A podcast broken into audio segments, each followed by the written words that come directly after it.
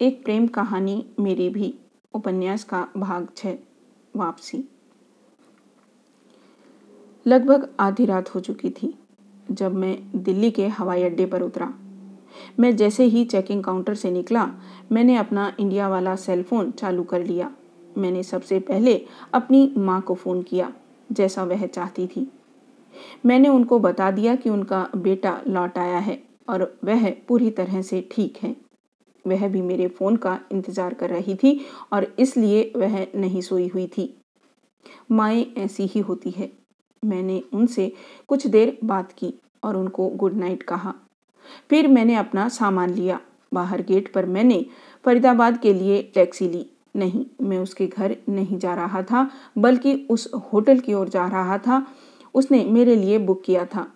हमने अपनी पिछली गलती से सबक लिया था कि फरीदाबाद से दिल्ली का सफ़र कुछ मुश्किल भरा है। इसलिए क्यों न फरीदाबाद में ही होटल बुक कर लिया जाए। मैं टैक्सी में ही था, मेरे फ़ोन पर कुछ मैसेज आए। सब खुशी के थे। सबसे ऊपर वाला इस तरह था, तुम्हारा होटल बुक हो गया है, तुम उतरते ही मुझे फ़ोन करना। मैं उससे बात करने के लिए बेचैन था और मैं एक बार उसके देश में था। मेरा मतलब है अपने देश में कितना अच्छा लगता है। बहुत समय बाद अपने प्रेम के पास लौटना, आपके आसपास की सारी चीज़ें कितनी अच्छी लगने लगती हैं। हर खूबसूरत चीज़ आपके चेहरे पर मुस्कान लेकर आती है। हर घंटे आपकी बेचैनी बढ़ती जाती है और जब तक आप एक दूसरे को देख नहीं लेते, समय जैसे थम जाता है। मैंने उसे फ़ोन किया। बाद में उसने मुझे बताया कि कॉल देखकर उसने क्या किया था। अपने प्यारे नाम को इतने समय बाद अपने फ़ोन के डिस्प्ले पर देखकर उसने अपना हाथ दिल पर रख लिया। मुस्कुराई आँखें बंद कर ली। ईश्वर का शुक्रिया अदा किया। एक गहरी सांस ली, अपनी आँखें खोली और फ़ोन उठाया। हाय, कहकर वह ज़मीन पर ज़ोर से कूद पड़ी। हाँ हाँ हेलो। हाँ हाँ हेलो। मैं उसके इस पागलपन भरे हाय को सुनकर खुश हुआ। वह एकदम बच्चे की तरह खुश थी। मैं कितनी कितनी खुश हूँ कि तुम आ गए, मैं भी, और हम पागल हो गए। चीखना, हंसना, गाना, हम लोग एक तरह से खुश थे। मैंने उसे सुना। वह घर में खुश होकर घूम रही थी। सबको बताती हुई कि मैं आ गया हूँ। बाद में एक एक करके उस घर की सभी महिलाओं ने मुझसे बात की। मुझे भी तो मुझे भी बात करनी है। डैड सो रहे हैं, इसलिए तुम उनसे कल बात कर पाओगे, उसने कहा। हम तब तक बातें करते रहे जब मैं होटल पहुँच गया। ऐसा नहीं करने का कोई कारण नहीं था। उससे रास्ता पूछ पूछ कर मैंने ड्राइवर को रास्ता समझा रहा था। मथुरा रोड पर मैकपाई होटल में मेरा उस रात का ठिकाना था। यह कोई अच्छा होटल नहीं था, लेकिन उसने इसलिए उसे बुक किया था क्योंकि उस समय शहर के ज़्यादातर होटल बुक थे। क्योंकि वह शादी का सीज़न अक्टूबर था और सबसे बढ़कर वह उसके घर के पास था। मैकपाई के रास्ते में हम शहर के बाहरी हिस्से से गुजर रहे थे और मेरे फ़ोन का नेटवर्क चला जाता था और मैं बार बार उसका डायल करता रहता था नंबर। पूरी तरह से जाने से पहले नेटवर्क मेरे मोबाइल फ़ोन के स्क्रीन पर लुका छिपी का खेल खेलता रहा। मैं किसी तरह उसको मैसेज भेजने में सफल रहा। होटल पहुंचकर फ़ोन करता हूँ। जिसका जवाब उसने दिया नहीं। उस समय मुझे फ़ोन करना, जब तुम होटल का रूम खोल रहे हो, भूलना मत। खैर, मैंने वही किया जैसा वह चाहती थी। आधे घंटे बाद मैं होटल में अपने कमरे का ताला खोल रहा था। मैंने उसको फ़ोन किया। हम वापस फ़ोन पर आ गए, जब मैं उस अंधेरे में घुसा। ओके। तुम्हारी दाई ओर एक स्विच बोर्ड है। उसका सबसे पहला स्विच लाइट का है। उसने कहा और मैं सोच रहा था कि वह मुझे क्यों बता रही थी। कमरा ठंडा था एसी चालू था और कमरे में बहुत अच्छी खुशबू आ रही थी। मैंने सेलफोन की रोशनी की मदद से कमरे की लाइट ऑन की और आ, एक प्यारा सा सरप्राइज़ हे भगवान मेरे सामने बड़ा सा बेड था जिस पर गुलाबों के दो बुके रखे थे। दोनों के साथ नोट भी लिखा हुआ था वे इस तरह थे वेलकम बैक और मैंने तुमको बहुत मिस किया। इसके अलावा कुशन के नीचे से टिश्यू पेपर झाँक रहा था। दूर से मैं पढ़ नहीं पाया, लेकिन मैंने ध्यान दिया कि उसके होठों का मैं निशान उसके ऊपर था। उसने प्यार का एक एडवांस उपहार मेरे लिए रख छोड़ा था। मैंने नोट पढ़ा, जब तुम गए हुए थे, तब मुझे महसूस हुआ कि मैं तुमको अपने लिए कितनी बुरी तरह चाहती हूँ। I love you so much मैं तुम्हें बहुत प्यार करता हूँ डियर मेरे पिघलते दिल से यही निकला। मैंने टिश्यू पर किए गए उस किस को सूंघा और किस कर लिया। उसने मुझे ऐसा करते हुए सुना। मैं चाहता था कि वह सुने। अगले ही मिनट किसी ने दरवाजे पर दस्तक दी। कौन है? मैंने पूछा। बेल बॉय, जवाब आया। दो मिनट, डियर, दरवाजे पर कोई है। मैंने खुशी से कहा और दरवाज़ा खोल दिया। सर, मैं आपके लिए पानी लेकर आया हूँ। ओके। वह बिस्लेरी की एक बोतल और दो उल्टे रखे गिलास लेकर आया। उसने मेरे बेड के बगल में रख दिया और कनखियों से वहाँ जो कुछ भी बिखरा था, उनके ऊपर नज़र डाली। वे फूल, वह नोट, शायद उसने वह किस भी देख लिया हो। उसके चेहरे पर एक मुस्कुराहट आई और वह फिर से अपनी औपचारिकताओं पर लौट आया। वापस जाते हुए उसने देखा कि एक आधा खाली गिलास और पानी की एक बोतल रखी हुई थी। आपको पहले पानी मिल चुका है? नहीं, यह मेरा नहीं है। तुम इसे ले जा सकते हो, मैंने कहा। जब मैं कह रहा था, तभी मैंने सेल फ़ोन पर उसकी आवाज़ सुनी। वह चिल्ला रही थी, सोना, उसे रोको, उसे गिलास मत छूने दो। रुको, मैंने ज़ोर से उस लड़के से कहा। और इतनी तेज आवाज़ सुनकर वह मूर्ति की तरह खड़ा हो गया। मानो अगले ही पल वह एक बारूंदी सुरंग मर से चढ़ रहा हो। और मैंने उसको बचा लिया हो। उसने बड़ी उत्सुकता से मुझे देखा। मुझे भी समझ में नहीं आ रहा था कि उसने मुझे ऐसा करने के लिए क्यों कहा। मैंने उससे कहा, मैं एकदम ठीक हूँ। तुम जा सकते हो। वह कुछ समझ नहीं पाया और रूम से बाहर चला गया। मैंने अंदर से दरवाज़ा बंद करते हुए उससे पूछा, उसने आखिर इस तरह से क्यों कहा? मैं चाहती हूँ कि तुम इसका पता खुद लगाओ। वह फिर से शांत हो गई थी। मैं सोच ही रहा था कि उसका मतलब क्या था। उसने मुझसे पूछा, क्या तुमको प्यास नहीं लगी है? शायद मैंने कहा और गिलास का कवर हटाया और उसे उठा लिया। फिर मैंने सुना, वह कह रही थी, तुम वह पानी पी सकते हो जो मैंने तुम्हारे कमरे में छोड़ा था। मैं पानी का घूट भरने ही वाला था कि मुझे समझ में आया कि उसके सरप्राइज़ अभी भी आ रहे थे। मेरा दिल इस खुशी से मुस्कुरा रहा था। गिलास के कोने पर लिपस्टिक के दाग थे। उसने गिलास से पानी की कुछ घूट लेकर बाकी पानी उसने मेरे लिए छोड़ दिया था। कितनी प्यारी है, तुम कितनी प्यारी हो। मैं धीरे धीरे गाने लगा। पानी का आनंद उठाते हुए, ठीक उसी जगह से पीते हुए जहाँ उसने अपने होठों के निशान छोड़े थे। हमारी बातचीत रोमांटिक होने लगी और हम बहुत देर तक प्यारी भरी बातें करने लगे। मेरे ख्याल से रात के करीब दो बज चुके थे जब हम आखिरकार जुदा हुए। उसको सुलाकर मैं नहाने चला गया। अंतिम बार मैं तीस मिनट पहले अमेरिका में नहाया था, तीस घंटे पहले। देर रात उन खूबसूरत फूलों के बीच बैठकर मैंने उसे मैसेज किया। वे सैतालीस दिन किस तरह निकल गए, लेकिन तुमको देखने का यह कुछ घंटों का इंतज़ार मुझे मार डाल रहा है। गुड नाइट, परी। दुर्भाग्य से अगली सुबह उतनी खुशनुमा नहीं थी। जेटलैग मौसम का बदलाव, लंबे सफ़र की उदासी, रात का नहाना, इन सब के कारण मुझे जुकाम हो गया। मेरी नाक बह रही थी, सर में बुरी तरह दर्द हो रहा था और गले में भी। दूसरे शब्दों में कहें तो मेरी वाट लग गई थी। बेचैनी में मैं दाएँ से बाएँ करवट बदल रहा था। उन बुकेज को दबाता हुआ जिनको मैं रात में अपने पास रख कर सोया था। मुझे आखिरकार आँख खोलने में काफ़ी वक्त लग गया। मेरा ध्यान एसएमएस की तरफ़ गया, फिर मैं ग्यारह बजे तक पहुँच जाऊँगी। मेरी घड़ी में पौने दस बज रहे थे। उफ, मैं चाहता था कि उसे जवाब में कुछ देर आने के लिए कहूँ, लेकिन मैंने नहीं लिखा। बल्कि सारी ताकत जुटाकर मैं तैयार हो गया। मैं इस बार गर्म पानी से नहाया। मैं सब कुछ धीरे धीरे कर रहा था और मेरे दिमाग में बस यही चल रहा था। क्या उसके आने तक मैं कुछ बेहतर हो जाऊँगा? ग्यारह बजे तक मैं ब्रेकफास्ट कर चुका था और उसने मुझे फ़ोन करके कहा था कि उसे कुछ देर हो जाएगी। वह अगले आधे घंटे में मेरे पास पहुँच जाएगी। ओके, मैंने उससे कम ही बात की क्योंकि मैं यह नहीं चाहता था कि वह मेरी हालत का पता लगा सके। मैं अब भी नाक सुकड़ा रहा था और खांस रहा था। और ऐसा लग रहा था जैसे कोई मेरी खोपड़ी के भीतर बहुत बड़ा ढोल बजा रहा हो। सर दर्द से फटा जा रहा था। मेरे सिर में कभी कभी ही दर्द होता है और ऐसा ही एक दिन था। मेरी किस्मत अगले आधे घंटे तक अजीब अजीब तरह के ख्याल मेरे दिमाग में आते रहे। उफ, मुझे आज ही जुकाम होना था। बहती नाक और भारी आवाज़ के कारण 45 दिनों बाद उसे किस करने की मेरी ख्वाहिश टूट गई थी। मैं कितने समय से इसका इंतज़ार कर रहा था और अगले ही दिन मुझे भुवनेश्वर के लिए हवाई जहाज़ पकड़ना था। सबसे बढ़कर मुझे तो यह भी पता नहीं था कि मैं उसे अगली बार कब देख पाऊँगा। क्या होगा अगर मैं उसे अब भी किस करूँ?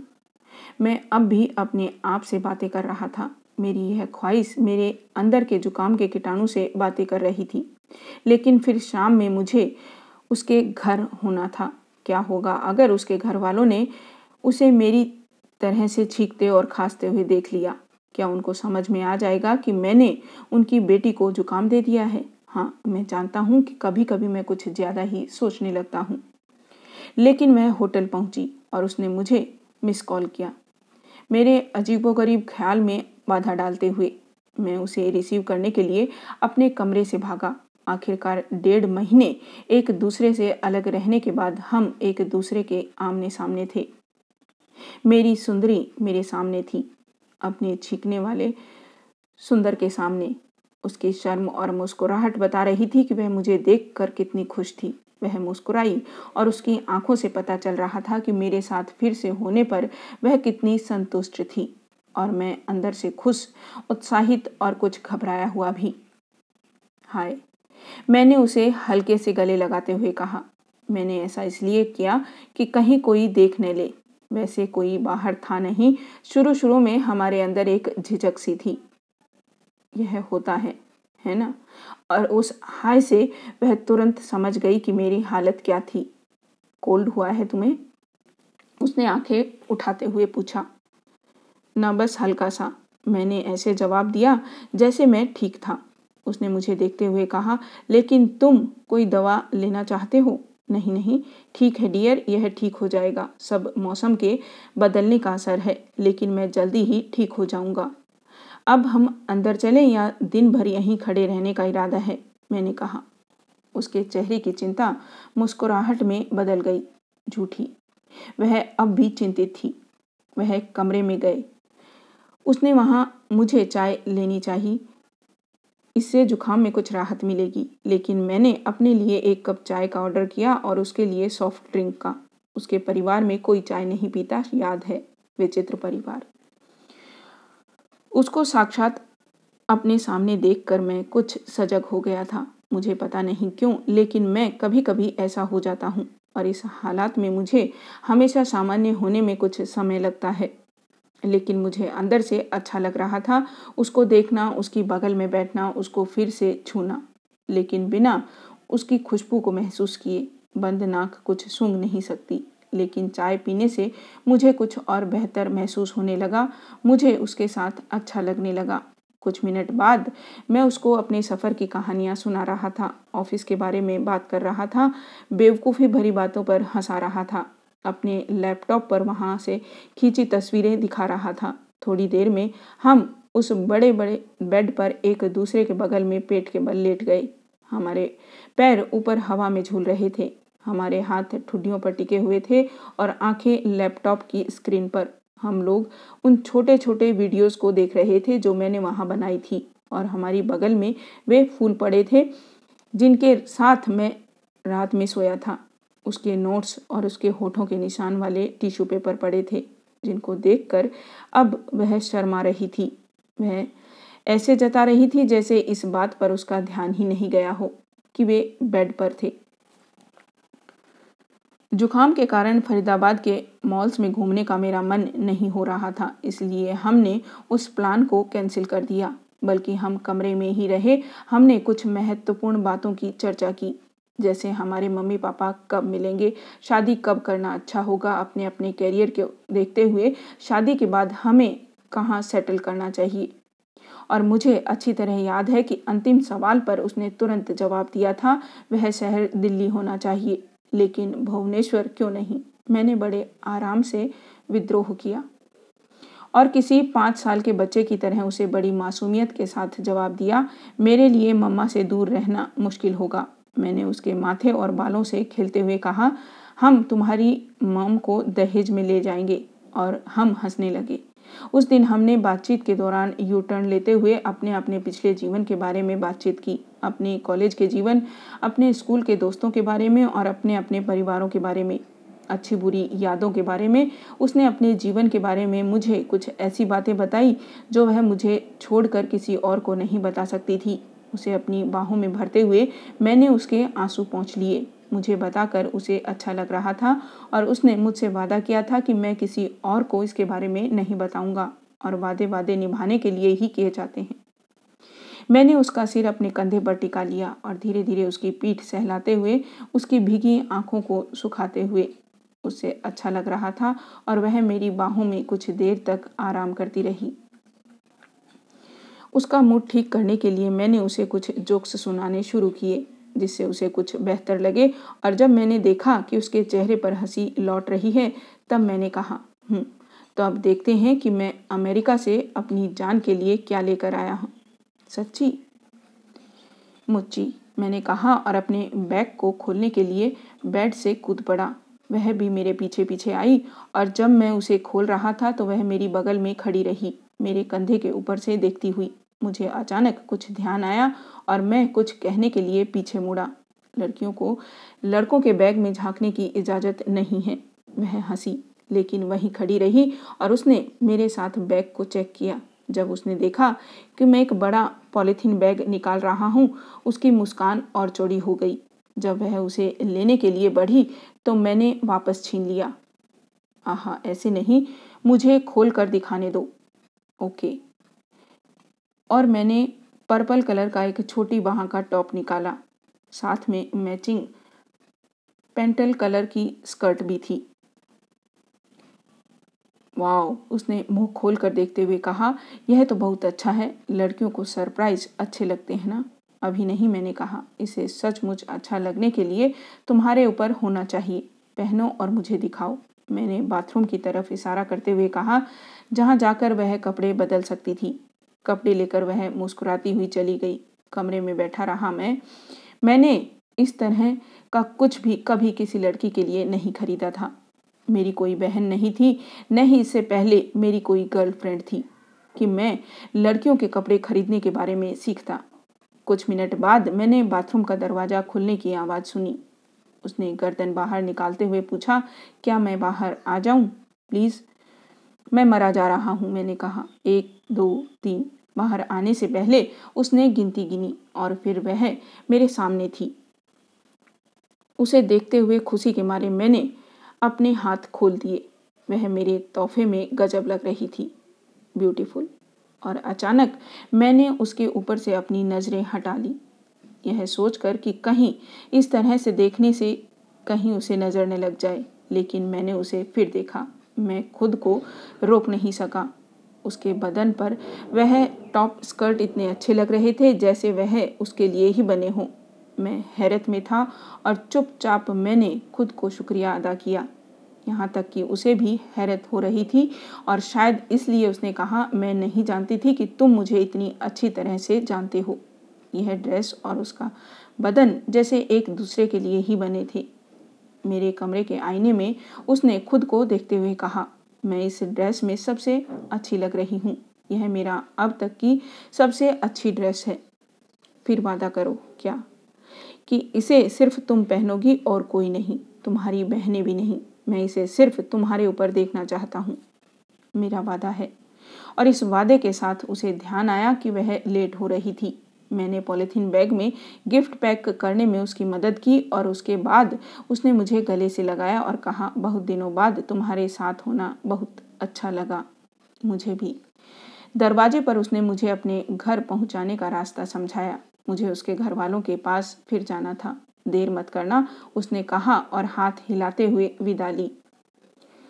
शाम में मैं उसके घर की तरफ़ पैदल चला जा रहा था। मुझे लगता है कि मैं उसके घर से दो ब्लॉक दूर था, कि मैंने देखा कि मेरी तरफ़ दो लोग बढ़े आ रहे थे। एक करीब तीन साल का था और उसका हाथ पकड़े हुए करीब एक साठ साल का आदमी था। मुझे लगा, मैं जानता था कि वे कौन थे। मुझे देखकर बुज़ुर्ग आदमी रुक गया। वह छोटा बच्चा उसे खींचने की कोशिश करता रहा। चलो आइसक्रीम, वह चिल्लाया। उस बेचारे बच्चे ने बहुत कोशिश की, लेकिन असफल ही रहा। मैंने सामने वाले आदमी की ओर देखा और उस बुज़ुर्ग ने अपनी उंगली उठाई। उसके माथे पर कुछ लकीरें बनाई। उनको लग रहा था कि कहीं मैं उनके यहाँ आज आने वाला मेहमान तो नहीं था, लेकिन इससे पहले कि वे कुछ बोलते, मैंने कहा, मुझे लगता है कि मैं आपके घर आ रहा हूँ। क्या मैं ठीक बोल रहा हूँ? रवि हाँ जी। मैंने मुस्कुराते हुए उनके पाँव छुए। वे खुशी के डैड थे और वह बच्चा दान था जो अपने नाना को पास के आइसक्रीम पार्लर ले जा रहा था। लेकिन अब वह प्यारा बच्चा मेरा हाथ पकड़कर सड़क पर चिल्लाते हुए मुझसे पूछ रहा था, आप खुशी मौसी के दोस्त हो? हैं, आप हो ना? मुझे झुकते हुए उसके नन्हे हाथों को चूमा और कहा हाँ हूँ। जल्दी ही वह आइसक्रीम के बारे में भूल गया और मुझे अपने घर की ओर खींच कर ले जाने लगा। इस बीच वह चिल्ला भी रहा था। आओ ना मौसी, आपके लिए तैयार हो रही है। आओ आओ। वह मुझे तब तक खींचता रहा जब तक मैं उसके घर में घुस नहीं गया। थोड़ी ही देर में दान मम्मा, नीरू और निशादी से घिर गया। दान जिस तरह से मुझे खींच रहा था, सभी उस पर हंस रहे थे। मैंने दान के हाथ से उसकी उंगली छुड़ाई और सबको नमस्कार किया। फिर हम सब ड्राइंग रूम में बैठ गए। खुशी के डैड भी आ गए थे और वे भी हमारे साथ बैठ गए। सवाल शुरू हो गए। इस तरह के सवाल की सफ़र कैसा रहा और सब कुछ ठीक तो है? और उनके जवाब देते हुए मैंने अपने आप को उनके बीच सहज कर लिया। इस बीच खुशी भी आ गई।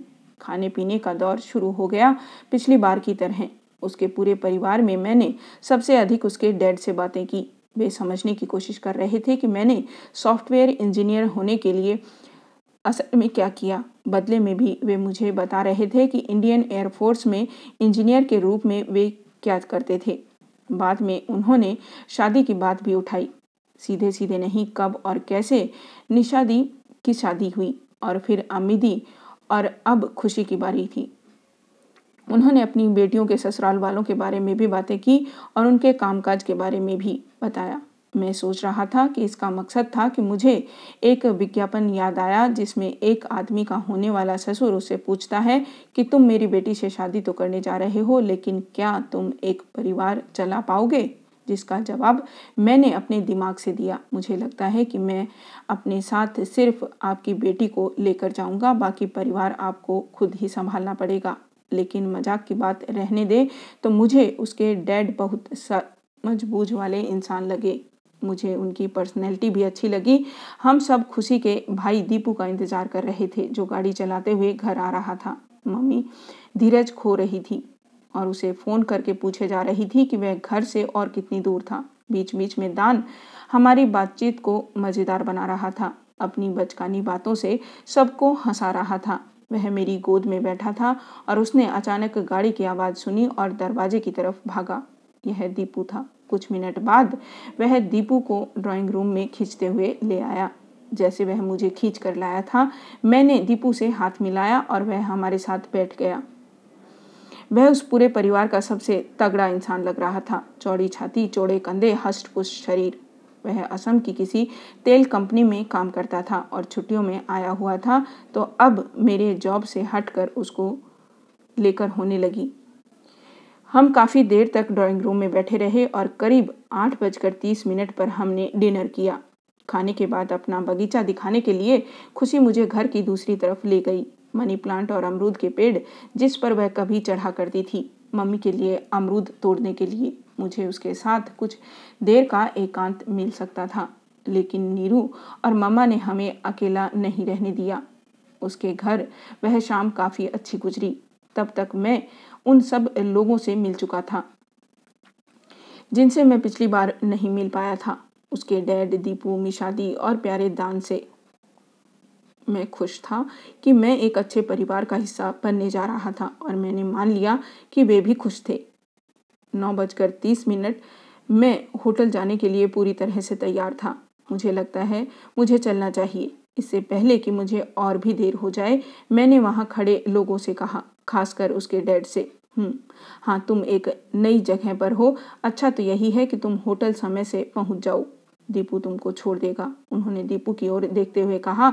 उसको दान वैसे ही घुसे मार रहा था, जिस तरह से उसने डब्ल्यू डब्ल्यू एफ़ के लड़ाकों को मारते हुए देखा था। कुछ देर बाद दीपू गाड़ी स्टार्ट कर रहा था और मैं सबको गुड बाय कर रहा था। दान चिल्लाता रहा, मुझे भी जाना है, मुझे भी जाना है। और इससे पहले कि उसकी जिद और बढ़ती, उसकी माँ ने उसे कार में बैठाने की इजाज़त दे दी। इस सब के बीच मैंने खुशी की तरफ़ देखा। खामोशी से उससे पूछते हुए कि क्या वह भी आ सकती है? और मुझे लगता है ममा ने मेरी उस नज़र को भांप लिया था। शायद इसलिए उन्होंने खुशी से कहा, तू भी चली जा। उसके डैड उसे टोकने वाले थे, लेकिन जैसे ही मैंने देखा कि उसकी माँ ने उसे हरी झंडी दे दी है, मैंने टॉपिक बदल दिया। कुछ ही देर में हम कार की पिछली सीट पर बैठे थे। दान मेरे और उसके बीच बात कर रहा था। साथ इन अंतिम पलों में हमने थाम, हाथ थाम लिया, लेकिन कुछ खास बात नहीं की। कुछ ही देर में हम फिर से जुदा होने वाले थे। पता नहीं कितने दिनों के लिए। हम ज़रा जल्दी ही मैकपाई पहुँच गए और यह गुड बाय कहने का समय था। दीपू कार से बाहर आया और उसने दान का हाथ अपने हाथ में ले लिया। मैंने उससे हाथ मिलाया और दान को किस किया।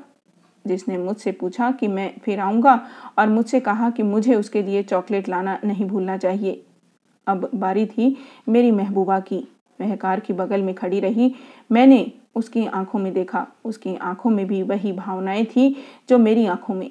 वह आई और आकर मेरे ठीक सामने खड़ी हो गई। मैं कुछ कह नहीं सका। बस उदास मुस्कुराता रहा। उस एक पल। उसने दीपू के वहाँ होने की परवाह नहीं की, बल्कि मेरी आँखों में देखती रही। दान को कार में बिठाते हुए दीपू ने कार स्टार्ट कर दी, जिससे उसकी बहन को पता चल गया कि उनको वापस भी जाना है। उसने उसकी परवाह नहीं की और मेरे पास आते हुए बोली, मैं तुम्हारी होना चाहती हूँ, हमेशा के लिए तुम मेरी हो, हमेशा से कुछ ज़्यादा, मैंने कहा। और इस बार हम एक दूसरे के गले लगे, बिना आसपास के संसार की परवाह किए। वह कार में बैठ गई। मैं उसे तब तक हाथ हिलाता रहा, जब तक कि कार होटल के गेट के बाहर मुड़ नहीं गई। वापस भुवनेश्वर में जीवन उसी पटरी पर लौट आया था। ऑफ़िस उसको फ़ोन, जिम उसको फ़ोन, कैट की तैयारी उसको फ़ोन, लेकिन इस बार अलग यह था कि मैं उसकी आवाज़ को, उसकी चाल ढाल उसके शरीर की भाषा, उसकी खुशबू से जोड़ कर देखने लगा था। दिन गुजरते जा रहे थे और गुजरते दिन के साथ साथ रहने की हमारी शिद्दत बढ़ती जा रही थी। दिवाली का दिन था और हमारे पूरे बरामदे में दियों, मोमबत्तियों और पटाखों की चकाचौंध थी। एक हाथ से मैं सबको शट कर रहा था और दूसरे हाथ से सेल फ़ोन लिया था।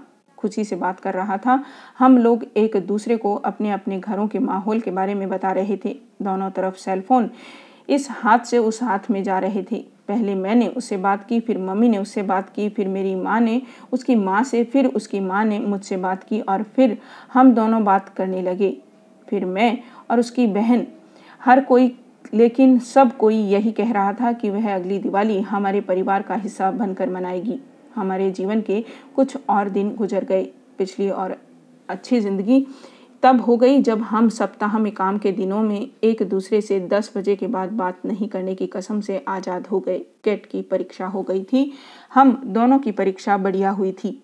यह कहने का सबको अधिकार है कि परीक्षा बढ़िया हुई है, जब तक कि रिज़ल्ट नहीं आ जाता।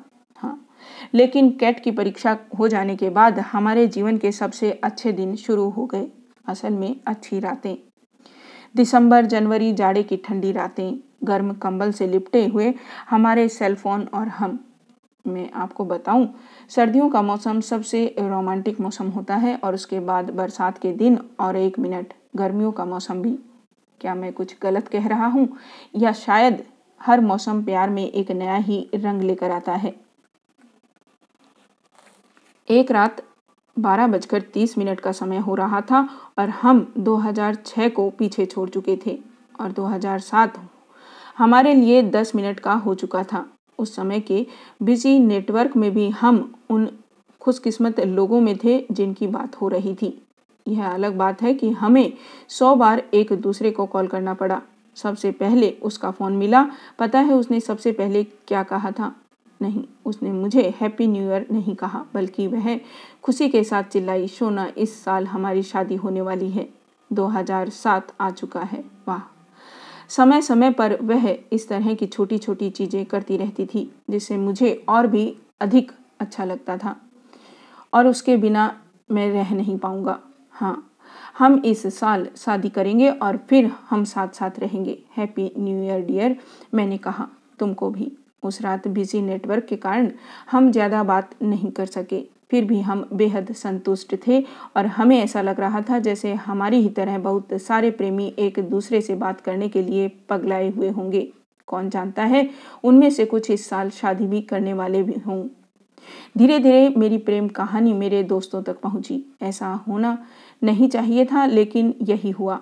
बहुत समय बाद अमनदीप ने हैप्पी एमपी और मुझे ईमेल से आपस में जोड़ा और इस ईमेल में उसने शादी डॉट कॉम पर से मेरे और एमपी के प्रोफ़ाइल की तस्वीरें भेज दी।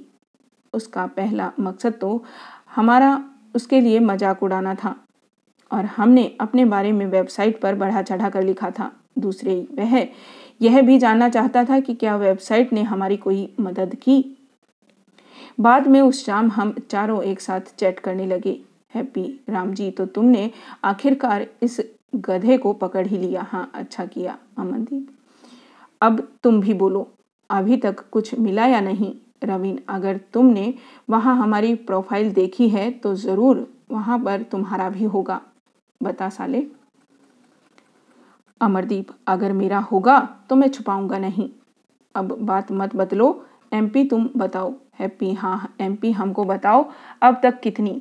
एमपी अरे यार, वह बहुत पुरानी बात हो गई। कुछ खास नहीं, मैं अब शायद ही उसे देखता हूँ। अमरदीप, तभी तुम्हारी एक्टिविटी वहाँ पर 98 परसेंट दर्ज है। रवीन हाँ हाँ गधे। अमरदीप, तुम इतना हंस क्यों रहे हो रवीन? तुम बताओ, तुमको मिली? रवीन हाँ मुझे तो कोई मिल गई। एमपी क्या मिली? रवीन, वो हैप्पी कौन? रवीन, उसका नाम खुशी है। अमरदीप, तुम सीरियस तो हो ना?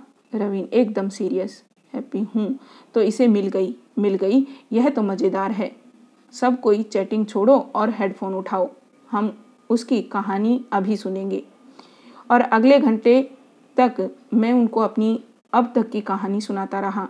बातचीत जश्न के शोर शराबे के साथ खत्म हुई। शुभकामनाओं और इस वादे के साथ कि मैं उन सब की उससे जल्दी ही बात कराऊँगा। 8 जनवरी 2007 मेरा कोई खास अच्छा नहीं दिखने वाला घर उस सुबह अच्छा लग रहा था, हो भी क्यों नहीं। उस दिन मेरे होने वाले सास ससुर को जो आना था, खुशी के मम्मी पापा को। इस बात को जानकर कि दमे की वजह से मेरी माँ जोड़ों में सफ़र नहीं कर सकती, वे हमारे घर आने के लिए तैयार हो गए थे। मैं उनको रिसीव करने के लिए संबलपुर स्टेशन पर गया था। ट्रेन समय पर आई और मैंने भीड़ से उनको बड़ी आसानी से स्टेशन पर उतरते हुए देख लिया। मैंने उनके पाँव छुए और उनका हालचाल पूछा। और उनके बैग उठा लिए। स्टेशन से लौटते हुए मैंने उनको अपने छोटे से शहर के कुछ खास ठिकाने दिखाए। सबसे बड़ा बाँध हीराकुंड जो महानदी पर बना हुआ है। मम्मा चकित रह गई।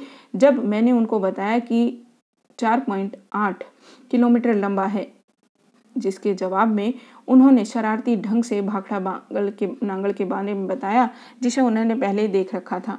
दोपहर साढ़े बारह बजे हम घर पहुँचे। दोनों मम्मी पापा आखिरकार एक दूसरे से मिलकर खुश हुए। हमारे देश में लड़के लड़की का एक दूसरे को देखना शादी के सारे प्रोसेस में एक महत्वपूर्ण कदम होता है। लेकिन माता पिता के चेहरे पर असली खुशी तब आती है जब वे मुस्कुराते हुए एक दूसरे से गले मिलते हैं। मुझे लगता है इससे उनका एक दूसरे के परिवार के प्रति विश्वास और आत्मविश्वास बढ़ जाता है। उनको शादी के लिए आगे बढ़ने का हौसला देता है। मुझे अब इसमें शक है कि वे सचमुच नौजवानों पर शत प्रतिशत विश्वास करते हैं। खैर, किसी तरह मम्मी पापा एक दूसरे से मिल गए। सिवाय टिंकू के, जो हमारे ऑफ़िस के काम से भुवनेश्वर में था और पूरे परिवार से मिले। हम फिर गेस्ट रूम में बढ़े, जहाँ उसके मम्मी पापा को ठहराना था। उनको हमारा घर अच्छा लगा, खासकर उसकी मम्मी को। उन्होंने हमारे आँगन में अमरूद और जामुन के पेड़ पर ध्यान दिया और इस बार मेरी बारी थी बोलने की। देखिए, हमारा पेड़ आपके पेड़ से बड़ा है। और सब हंसने लगे। वे नींबू शराबत पी रहे थे। मेरी माँ किचन में से लौट आई। वह बहुत बिज़ी थी। कुछ ही देर में दोनों मेहमानों की प्राइवेसी मिल गई। कई जगह पर कुछ सामान्य होने के लिए ताकि थोड़ा आराम कर ले। नहा धो ले हम सब फिर लंच पर मिले। लंच को अच्छा तो होना ही था और असल में वह हमारे घर पर सबसे अच्छा लंच था। अच्छा खाना अच्छा लोग, अच्छी बातचीत और सब कुछ एक अच्छे मकसद के लिए खाने के साथ बुज़ुर्ग यादों के रास्ते निकल आए।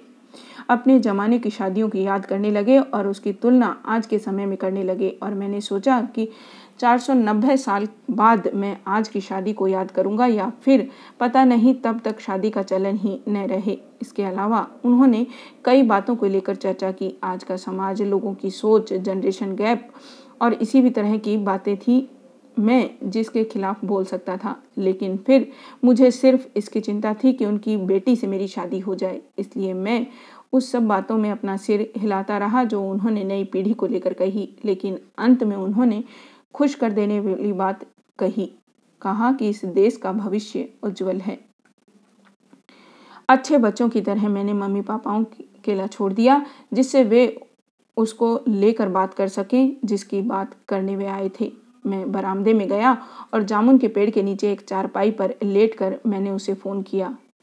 हे, हाय, वहाँ क्या चल रहा है? उसने पूछा। ऊपर आकाश है, मैंने जवाब दिया। शटअप बताओ ना, मेरी मम्मी कैसी है? क्या ठीक है? कमाल है, मुझसे पूछो कि मैं कैसा हूँ। तुमको कुछ नहीं होने वाला? तुम हमेशा अच्छे रहोगे, क्योंकि तुम्हारे जीवन में मैं हूँ। उसने बड़े प्यार से जवाब दिया। हालाँकि मुझे लगा कि क्या यही बात उसकी माँ पर लागू नहीं होती। तुम्हारी माँ बहुत अच्छी है और तुम्हारे डैड के बारे में भी पूछना चाहिए था, लेकिन उसने हमेशा कहा कि वह पहले अपनी माँ की बेटी है, उनकी प्यारी बेटी। फिर मैंने उसको यह सब बताया जो कुछ भी मेरे घर पर हुआ था और वह कि शाम का क्या प्रोग्राम था। इस बीच अंदर से ठहाके की गूंज सुनाई दी और मैंने सोचा कि अंदर जाकर देखना चाहिए क्या बातचीत चल रही थी। हमने फ़ोन रख दिया और मैं अंदर चला गया। मैंने अपनी शादी के बारे में बात करने के लिए उनको अकेला छोड़ दिया। लेकिन वे बड़े लोग जो चुटकुले सुना रहे थे, उन मज़ेदार बातों को याद कर रहे थे जो मैं छुटपन में किया करता था। आखिर माता पिता इस तरह के शर्मिंदा होने वाले राज दूसरों के सामने क्यों खोल देते हैं? मैं कोई अकेला बच्चा नहीं था जो सोते में अपना अंगूठा चूसा करता था। इसमें क्या हो गया? खैर, हमने उस शाम के लिए प्लान बनाया। हीराकुंड बाँध तक जाने का मम्मी घर में ही रहना चाहती थी, अपनी सेहत के और घर के कामकाज के कारण। सबसे बढ़कर डिनर के लिए मैं मम्मी के साथ रुकना चाहता था, लेकिन उनका मानना था कि मैं खुशी के मम्मी पापा के साथ जाऊँ। बस आधे घंटे की तो बात है, हम आ जाएँगे, उन्होंने कहा। फिर दोपहर की नींद और शाम की चाय के बाद हम अपने प्लान के मुताबिक चल पड़े। हमारा ठिकाना मेरे घर से बस तीन किलोमीटर की दूरी पर था। इसलिए हमें समय नहीं लगा और हम दस मिनट में वहाँ पहुँच गए। गाड़ी पार्क कर कर हम जवाहर मीनार पर चढ़ गए, जो निगरानी करने के लिए बनवाया गया था। हम ज़मीन से करीब डेढ़ सौ फुट की ऊंचाई पर थे और वहाँ से बाँध का पानी खूब अच्छी तरह से दिखता था। हमारी दाई तरफ़ विशाल बाँध था, जिसे से नीचे से टबाइन की आवाज़ आ रही थी। हमारी बाई और सुंदर नज़ारा था। ऊपर आधा जलता सूरज था। सूर्यास्त का बहुत ही सुंदर नज़ारा था। आकाश और पानी के बीच की रेखा को देखा जा सकता था। जल्दी ही हमारी छाया दिखाई देने लगी। टावर की लंबी छाया खत्म हो रही थी। सूरज उस दिन के लिए गुड बाय कह रहा था और सामने खामोश द्वीप थे। छोटे बड़े कुछ नज़दीक मीलों फैले पानी में। रात के पक्षियों के आने का इंतज़ार कर रहे थे कि वे आए और वहाँ राज करें। पक्षी अपने घर के लिए उड़ान भर रहे थे और टावर से हम अपने शहर की रोशनी को जलते हुए देख सकते थे। सबने उस जगह की सुंदरता की तारीफ़ की। मैं इस बात से खुश था कि उस जगह पर खुशी के मम्मी पापा को लेकर आया और मुझे अच्छी तरह याद है कि उसकी मम्मी ने कहा था कि जब खुशी यहाँ आए तो उसको इस जगह पर लेकर आना। उसको बहुत अच्छा लगेगा और उसके डैड ने कहा, यह उसी तरह का दिलकश नज़ारा है, जैसा मैंने पुणे मुंबई एक्सप्रेस वे में गुजरते हुए खंडाला की पहाड़ियों में देखा था और जिसको देखकर मैंने कविता लिखी थी। अब भी मेरा मन वैसा ही कर रहा है। यह सुनकर इतना अच्छा लग रहा था, मुझे नहीं पता कि उन्होंने उसके ऊपर कोई कविता लिखी भी थी या नहीं, लेकिन वे तब तक नहीं जानते थे कि मेरे छोटे से शहर बुरला में ऐसी सुंदरता है। हम करीब आठ बजे लौटे डिनर से थोड़ी देर पहले। और तब जाकर वहाँ लोग वह बात करने लगे जिसके लिए खुशी के माता पिता यहाँ आए थे। और एक सच्चे प्रेमी की तरह मैं अपनी महबूबा को वह सब कुछ बता रहा था जो वहाँ चल रहा था। कुछ देर बाद जब मैं भी उस बातचीत में शामिल हुआ तो हम सब एक से नतीजे पर पहुँच गए। सगाई की रस्म फरीदाबाद में 14 फरवरी 2007 को होगी। खुशी और मैंने वह तारीख बहुत पहले चुन रखी थी। उसने कहा था कि वह वैलेंटाइन डे पर अपने मंगेतर के साथ मनाना चाहती है और जबकि मेरा मन उसे अपनी गर्लफ्रेंड के साथ मनाने का था।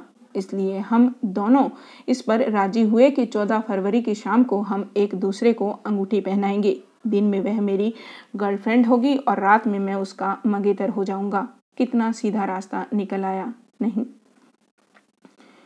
तो यह तय हुआ कि सगाई 14 फरवरी को होगी और शादी नवंबर में किसी समय। इसके बाद हम सबने खाना खाया और फिर उसके मम्मी पापा अपने कमरे में चले गए। खुशी खुशी। मैं अपने मम्मी पापा के साथ बातचीत करने लगा। हम अपने स्तर पर सगाई के लिए प्लान बनाने लगे, जो एक महीने बाद ही थी। वह आज तो ज़रूर खुश है। ऐसा लगता है वह मुझे कुछ कहना चाहती है और मैं पूछ रहा हूँ, क्या? लेकिन वह अपना समय ले रही है। मैं सुन रहा हूँ कि वह अखबार के पन्ने पलट रही है, फिर वह बोलती है, सोना, और एक पल की खामोशी के बाद उसने कहा, शराब न पीने के बारे में तुम्हारा वादा? हूँ मैं तुमको उस वादे से आज़ाद करना चाहती हूँ। क्या एक पल को मैं उसका मतलब नहीं समझ पाया? लेकिन तो भी मैं खुश हूँ। मैं एक बार फिर अखबार पलटने की आवाज़ सुनता हूँ।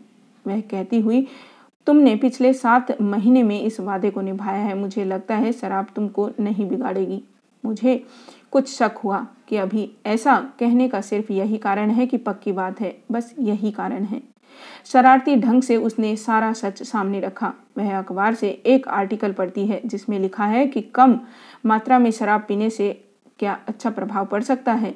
उसमें यह भी लिखा है कि प्रेमी जोड़े अपने रोमांटिक पल को एक गिलास शैंपेन में खास बना सकते हैं। मैं मुस्कुरा रहा हूँ। वह कहती है कि मैं तुम्हारी इसके लिए इजाज़त कर देती हूँ कि तुमने अब तक यह वादा निभाया। अब मैं इसे तोड़ देने के लिए कहती हूँ। मैं कुछ कहता नहीं हूँ, बस मुस्कुरा देता हूँ। मुझे यह अच्छा लग रहा है। वह कहती है, तुमको काफ़ी समय हो चुका है। तुम्हारा मन कर रहा है कि आज शाम अपने दोस्तों के साथ शराब पियो। नहीं, क्यों? हाँ हाँ ठीक है, आज रात नहीं। मैं हंस रहा हूँ। मुझे खुशी है कि तुमने मुझे अपने वादे से आज़ाद कर दिया और मैं और भी खुश इसके लिए हूँ कि मैं उसे निभा सका। मैं केवल अपने दोस्तों का साथ देने के लिए पीता हूँ। शायद जब पहली बार मुझे पीने के लिए कहे तो मैं उनके साथ पी लूँगा। हालाँकि मुझे कोई जल्दी नहीं है। वह कहती है कि मेरी अंतिम लाइन उसे अच्छी लगी। शुक्रवार की दोपहर थी और हमेशा की तरह मैंने उसे लंच से पहले फ़ोन किया। मुझे उसे बताना था कि हमने रिजर्वेशन करवा लिया है और यह भी कब उसके घर आने वाले थे और मैं यह भी जानना चाहता था कि उसकी तरफ़ क्या कुछ हो रहा था। असल में मुझे पहले से ही इंतज़ार था तो भी हमारी सगाई से जुड़ी बातें इतनी अच्छी लग रही थी कि हमें उसके बारे में बार बार बात करना अच्छा लग रहा था। ऐसा सब साथ होता है, नहीं? हाँ हाय, मेरी प्यारी बेबी। सुनो, हमने अगला काम भी पूरा कर लिया है। हमने अपना। लेकिन उसने मुझे बीच में रोकते हुए कहा, रुको, मैं तुमको अपने काम के बारे में बताऊँगी। वह पूरे जोश में लग रही थी और उसने मेरी बात पर ध्यान नहीं दिया। वह बहुत खुश थी। मेरा मतलब है कि वह वैसे भी खुश रहती है, लेकिन उस दोपहर वह बहुत ज़्यादा खुश थी। मैंने उसके बेड से ज़मीन पर कूदने की आवाज़ सुनी। मुझे एक सेकंड दो। उसने कहा और अपने आप में गाने लगी। ला ला ला ला अजीब बात है, मैंने सोचा। और इंतज़ार करता हुआ उसका एक सेकंड पूरा हो जाए। ओके, तुमको पता है मैंने क्या किया है? उसने अपनी प्यारी आवाज़ में पूछा। हम्म नहीं, बताओ। मैंने अभी अभी कुछ फूलदानों को पेंट किया है और कुछ मोमबत्ती स्टैंड भी। तुमको पता है वे किस तरह के हैं?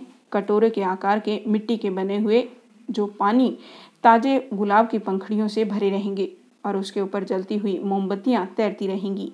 वाह, लेकिन तुम इसके साथ क्या करने वाली हो? अरे बुद्धू, हम उनको उस जगह पोडियम पर रख देंगे जहाँ अंगूठी पहनाने की रस्म होगी। उससे थोड़ी सुंदरता आ जाएगी और आसपास मीठी खुशबू फैल जाएगी। ओह, वाह, यह तो बहुत अच्छा होगा यार। उसके बाद वह फिर से बिज़ी हो गई। शायद फिर से मोमबत्ती स्टैंड पर काम कर रही हो। अच्छा सुनो, मैंने रिजर्वेशन करवा लिया है। मैंने उसे कहने की कोशिश की। वाह पता है, मैंने उसके ऊपर बहुत अच्छा डिज़ाइन बनाया है। सुंदर लग रहा है। पता नहीं उसको क्या हो गया था। वह मेरे ऊपर बिल्कुल ध्यान नहीं दे रही थी और सगाई वाली शाम की तैयारी में लगी हुई थी। वह गा रही थी वह पहले से अधिक हंस रही थी। उसको अपने आसपास का सब कुछ बहुत सुंदर लग रहा था। पता है क्या? खाने का सारा मेन्यू तय हो चुका है। मैंने ही सेलेक्ट किया है। डैड उसके हिसाब से ऑर्डर भी दे चुके हैं। सारी खरीदारी हो चुकी है। कुछ छोटे छोटे सामान को छोड़कर मैं उनकी खरीदारी कल करूँगी और वह सारी लिस्ट गिनाती रही, वह क्या खरीदने वाली है, सगाई वाले दिन, वो क्या पहनने वाली है? अरे, देखते रह जाओगे, पहली नज़र में ही मैं तुम्हारे होश उड़ा दूँगी। वह फिर से कूदने और गाने लगी, इस बार कुछ ऊँची आवाज़ में, तुम क्यों, क्या हो गया है? मैंने सुना। उसकी मम्मी पूछ रही थी, यह पागल हो गई है? मैंने सुना, नीरू कह रही थी और खुशी, वो नाच रही थी, गा रही थी। और मामा, मैं पागल हो रही हूँ, क्योंकि तीन दिन बाद मेरी सगाई है। ला ला ला। और फिर मुझे लगता है उसने अपनी माँ को भी अपने डांस में शामिल कर लिया। वह पागल हो गई थी। प्यार का पागलपन। हर बीतते दिन के साथ उसका सपना पूरा होता जा रहा था। वह सातवें आसमान पर थी। अचानक उसकी माँ ने फ़ोन किया और उससे बात करने लगी। मुझे तो डर लगने लगा है कहीं कुछ। जब आपकी शादी हो रही होगी, तब आपको भी ऐसा ही लगा होगा। मैंने सुना, खुशी पीछे से चिल्ला रही थी। उसकी आवाज़ दूर जा रही थी, जैसे वह कमरे से दूर जा रही हो। तुमने सुना? उसकी चिंतित और मासूम माँ ने पूछा हाँ हाँ लेकिन अम्मा, मुझे आज आपकी बेटी और भी अच्छी लग रही है। आप फ़िक्र मत कीजिए, उसे तैयारियों का मज़ा उठाने दीजिए। उसकी माँ ने मुझे पता चला कि सुबह से ही कई बार उसे शाम को पहनने वाली ड्रेस पहनकर देख रही है। अपने सैंडल, अपनी चूड़ियाँ, उसने उसी सब के कारण ब्रेकफास्ट भी नहीं किया था। सुबह का सारा समय उसके हाथ में पेंट लगा रहा, जो वह गुलदानों मोमबत्ती स्टैंड पर कर रही थी। तुमको रविंद से बात करनी है? उसकी माँ ने उससे पूछा। बाहर से उसकी धुंधली, बचकानी आवाज़ आई, मम्मा, उससे कह दीजिए, मैं अपनी सगाई की तैयारियों में लगी हुई हूँ, इसलिए मुझे डिस्टर्ब न करें। वह सगाई की खुशी में इस कदर डूबी हुई थी कि शायद वह बात भी भूल गई थी कि उसके, किसके साथ उसकी सगाई होने वाली थी।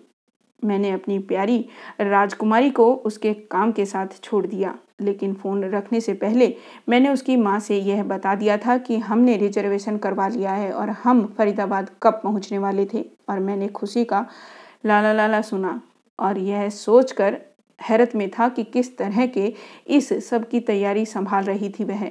एक तरफ़ मैं रस्म के लिए सब कुछ निपटाने की तैयारी में था, मेरा जीना मुहाल हो गया था। टिकट की बुकिंग, अपने दोस्तों को बुलावा, उनका शेड्यूल तय करना, कपड़े गहने खरीदना मिली जुली चीज़ों की खरीदारी जो सबसे बड़ा सिर दर्द था। मैं थका हुआ था, परेशान था और दूसरी तरफ़ खुशी। यह सब इतने अच्छे से संभाल रही थी। हंसना, बचपना हर पल का आनंद उठाना प्लानिंग शॉपिंग और सब कुछ एक बार आजमा कर देखना। मुझे इस सब के बीच उसे इतने आराम से देखकर हैरत हो रही थी। मैं ने इसी वजह से उसे प्यार किया था। खाना खत्म करके मैं अपने ऑफ़िस के फ़ूड कोर्ट में दोपहर अकेला था और उसकी, उस खुशी को याद करके मुझे हँसी आ रही थी। मुझे उसके लिए खुशी हुई और इस बात की कि वह मेरे जीवन में थी। खुशी की लाइफ का फंडा बहुत साफ़ था। वह जीवन के हर पल का आनंद उठाना चाहती थी। वह कहती रहती थी कि जब अपना मन बारिश में डांस करने का हो तो इस बात को भूल जाओ कि दूसरे क्या कहेंगे। बस अपनी इच्छा पूरी कर डालो।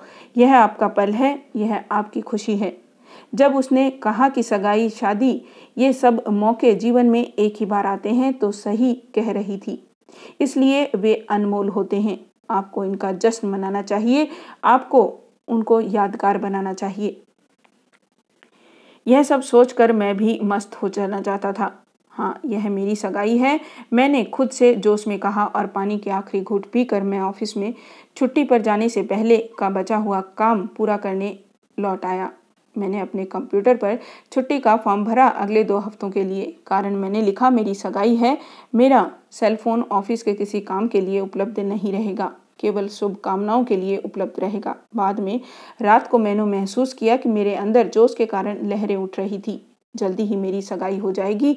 मैं किसी का मंगेतर हो जाऊँगा। अपने दोस्तों के साथ होने और किसी और लड़की को घूरने की मेरी आज़ादी जाती रहेगी। एक अंगूठी जो मैं जल्दी ही अपनी अंगुली में पहनूँगा। लड़कियों को आने वाली ट्रैफ़िक को रोक देगा। मेरा कुआरापन जल्दी ही खत्म होने वाला है। क्या मैं आगे इस जीवन का आनंद इसी तरह उठा पाऊँगा, जिस तरह मैंने अब तक उठाया था? मुझे पता नहीं, लेकिन मैं अपनी उंगली में उस अंगूठी को देखना चाहता था। मैं और इंतज़ार नहीं कर सकता था। मैं भविष्य तो नहीं जानता था, लेकिन हाँ मैं खुशी से शादी करना चाहता था। मैं उसके लिए मरा जा रहा था, प्यार करना चाहता था और प्यार की लहरों में मेरे दिल के समुद्र में तरंगे उठने लगी। मैंने उसे कॉल किया। उसने जैसे ही फ़ोन उठाया, मैंने कहा, मुझे लगता है कि मैं तुम्हारे साथ संभोग करना चाहता हूँ? हाँ? पागल तो नहीं हो गए हो? मैं इस समय ऑफ़िस में हूँ और मुझे कुछ बहुत ज़रूरी काम निपटाने हैं। उसने शरारती हँसी के साथ जवाब दिया। कुछ सप्ताह पहले वह अमेरिक प्रोजेक्ट का हिस्सा बन रही थी और नाइट शिफ्ट में काम कर रही थी। मैं जानता था, लेकिन मैं अपने ख्यालों में इस कदर खोया हुआ था कि मैं बात करता रहा और मैं अपनी आँखें बंद करके तुम्हारे चेहरे को अपनी अंगुलियों से महसूस करना चाहता हूँ। हे सोना, सुनो। वह अब भी हंस रही थी और मेरे ख्यालों के प्रोसेस को रोकने की कोशिश करना चाहती थी और फिर मेरी अंगुलियाँ सुनो डियर प्लीज़ मैं तुम्हारे मूड को समझ सकती हूँ, लेकिन मुझे कुछ बहुत ज़रूरी काम निपटाने हैं। उसने इतने प्यार से कहा कि मुझे तकलीफ़ न पहुँचे। काम छोड़ो, सब छोड़ो, मैंने कहा। मैं तुमको प्यार करती हूँ डियर लेकिन छुट्टी लेने से पहले आज मेरा ऑफ़िस में आखिरी दिन है। तुम नहीं चाहते कि मैं अपना सारा काम पूरा कर लूँ, जिससे मैं अपनी सगाई का लुफ्त उठा सकूँ? वह इसी तरह से मुझे सोचने को मजबूर करती थी और वास्तविक दुनिया में ले आती थी। मैंने उसे कहा, जिससे उसे समझ में आ जाए कि मैं समझ गया, लेकिन तब भी मैं उदास था। मैं वादा करती हूँ, मैं तुमको करीब पाँच बजे उठा दूँगी, घर पहुँचते ही, उसने मुझे दिलासा देने के लिए तुरंत कहा। मुझे पाँच बजे उठाओगी? क्यों? शायद मैं तुम्हारी अंगुलियों को अपने चेहरे पर महसूस करना चाहूँ। ठीक है, काम करो। सेक्सी सुबह से पहले अपनी नींद का आनंद उठाओ। पाँच बजे मिलते हैं। उसने मुझे किस किया और अपने काम पर लौट गई। आधी नींद में मैं अपने तकिए के नीचे मोबाइल फ़ोन के पास पहुँचा। पर्दों से छन कर हल्की रोशनी आ रही थी। मुझे समझ में आ गया था कि सुबह हो गई थी। मैंने फ़ोन की स्क्रीन पर टाइम देखा। साढ़े छः बजे थे। मुझे याद आया कि खुशी मुझे फ़ोन करने वाली थी। फिर उसने फ़ोन कॉल नहीं क्या। क्यों? क्या वह सो गई? अभी भी मैं रात वाले मूड में ही था। मैंने उसी रुकी बातचीत को आगे बढ़ाने के लिए उसका नंबर डायल किया। उस सर्द सुबह में अब भी अपने कंबल में लिपटा हुआ था। लंबी रोमांटिक बातचीत के लिए मैंने अपना हैंड्स फरी कानों पर लगाया और रोमांस की दुनिया में जाने से पहले मैंने अपनी आँखों को बंद कर लिया। उसका फ़ोन बजता रहा। लेकिन उसने उठाया नहीं। मैं तुमको सोने नहीं दूँगा, डियर। मैंने अपने आप को कहा और उसका नंबर डायल किया। मुझे आश्चर्य हुआ कि फ़ोन किसी आदमी ने उठाया। हेलो, आवाज़ मेरी तरफ़ से हाँफ रही थी उधर। कौन है? मैंने अचानक उठते हुए कहा। गिरीश, मैं समझ गया कि वह कहीं भागा भागा जा रहा था। उसके आसपास आवाज़ थी। आपके पास खुशी का फ़ोन क्यों है? उसने जवाब नहीं दिया, बल्कि उसने सेलफोन किसी और को दे दिया। हेलो एक और आदमी की आवाज़ ने कहा। पुष्कर हाँ रविन, क्या हुआ यार? तुम सब लोग खुशी कहाँ हैं? मैंने अपना कंबल फेंकते हुए चिंतित होते हुए पूछा। रविन, हम लोग आईसीयू की तरफ़ भाग रहे हैं। खुशी का एक्सीडेंट हो गया है।